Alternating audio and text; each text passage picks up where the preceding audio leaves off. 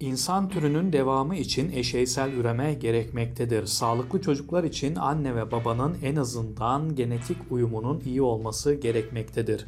Yapılan çalışmalar göstermiştir ki insanlar kendi genetik yapılarına en iyi uyum gösterecek eşeysel kişiyi birkaç dakikada koku veya görüntülerinden seçebiliyorlar.